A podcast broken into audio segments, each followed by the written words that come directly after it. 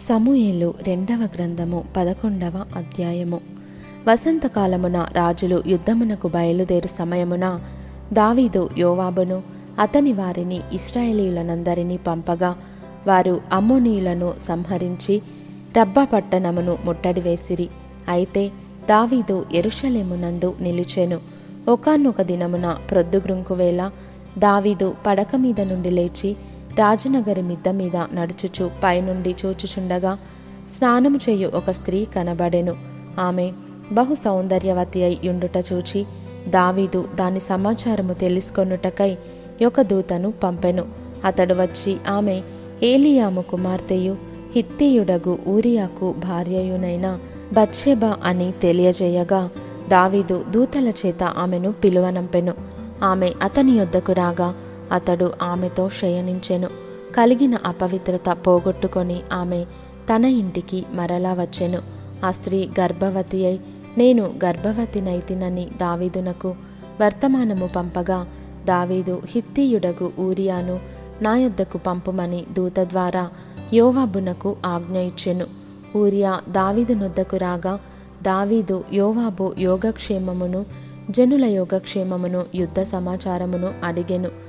తరువాత దావీదు ఇంటికి పోయి శ్రమ తీర్చుకొనుమని ఊరియాకు సెలవీయగా ఊరియా రాజనగర్లో నుండి బయలు వెళ్ళెను అతని వెనుక రాజు ఫలాహారము అతని యొద్దకు పంపించెను గాని ఊరియా తన ఇంటికి వెళ్ళక తన ఏలినవాని సేవకులతో కూడా రాజనగరి ద్వారమున పండుకొనెను. ఊరియా తన ఇంటికి పోలేదనమాట. దావీదునకు వినబడినప్పుడు దావీదు ఊరియాను పిలిపించి నీవు ప్రయాణము చేసి వచ్చితివి గదా. ఇంటికి వెళ్ళకపోతివేమని అడుగగా ఊరియా మందసమును ఇస్రాయేలు వారును యూదావారును గుడారములలో నివసించుచుండగను. నా అధిపతియగు యోవాబును నా ఏలిన వాడవగు నీ సేవకులను బయట దండులో నుండగను భోజన పానములు చేయుటకును నా భార్య యొద్ద పరుండుటకును నేను ఇంటికి పోదునా. నీ తోడు నీ ప్రాణముతోడు నేను అలాగూ చేయువాడను కానని దావీదుతో అనెను. దావీదు నేడును నీవిక్కడ నుండుము. రేపు నీకు సెలవిత్తునని ఊరియాతో అనగా ఊరియా నాడును మరునాడును ఎరుషలేములో నిలిచెను. అంతలో దావీదు అతనిని భోజనమునకు పిలిపించెను. అతడు బాగుగా తిని త్రాగిన తరువాత దావీదు అతని మత్తునిగా చేసెను. సాయంత్రమున అతడు బయలువెళ్ళి తన ఇంటికి పోక తన ఏలినవాని సేవకుల మధ్య పడక మీద పండుకొనెను. ఉదయమున దావీదు యుద్ధము మోపుగా జరుగుచున్న చోట ఊరియాను ముందు పెట్టి అతడు కొట్టబడి హతమగునట్లు నీవు అతని యొద్ద నుండి వెళ్ళిపొమ్మని యోవాబునకు ఉత్తరము వ్రాయించి ఊరియా చేత పంపించెను.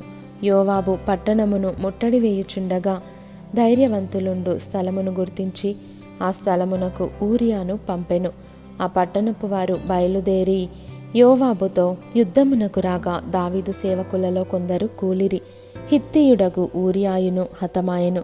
కాబట్టి యోవాబు యుద్ధ సమాచారమంతయు దావీదునొద్దకు పంపి దూతతో ఇట్లానెను.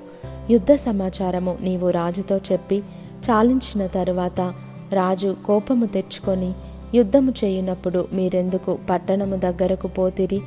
గోడ మీద నుండి వారు అంబులు వేయుదురని మీకు తెలియకపోయినా?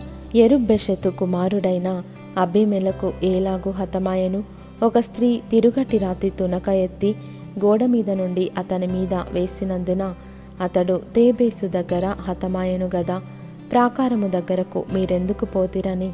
నిన్నడిగిన ఎడల నీవు తమరి సేవకుడగు ఊరియాయు హతమాయనని చెప్పుమని బోధించి దూతను పంపెను.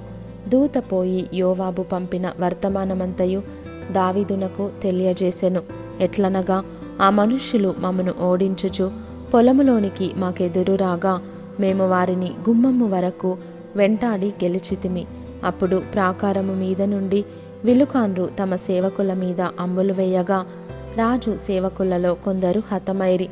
తమరి సేవకుడైన హిత్తియుడగు ఊరియా కూడా హతమాయెను.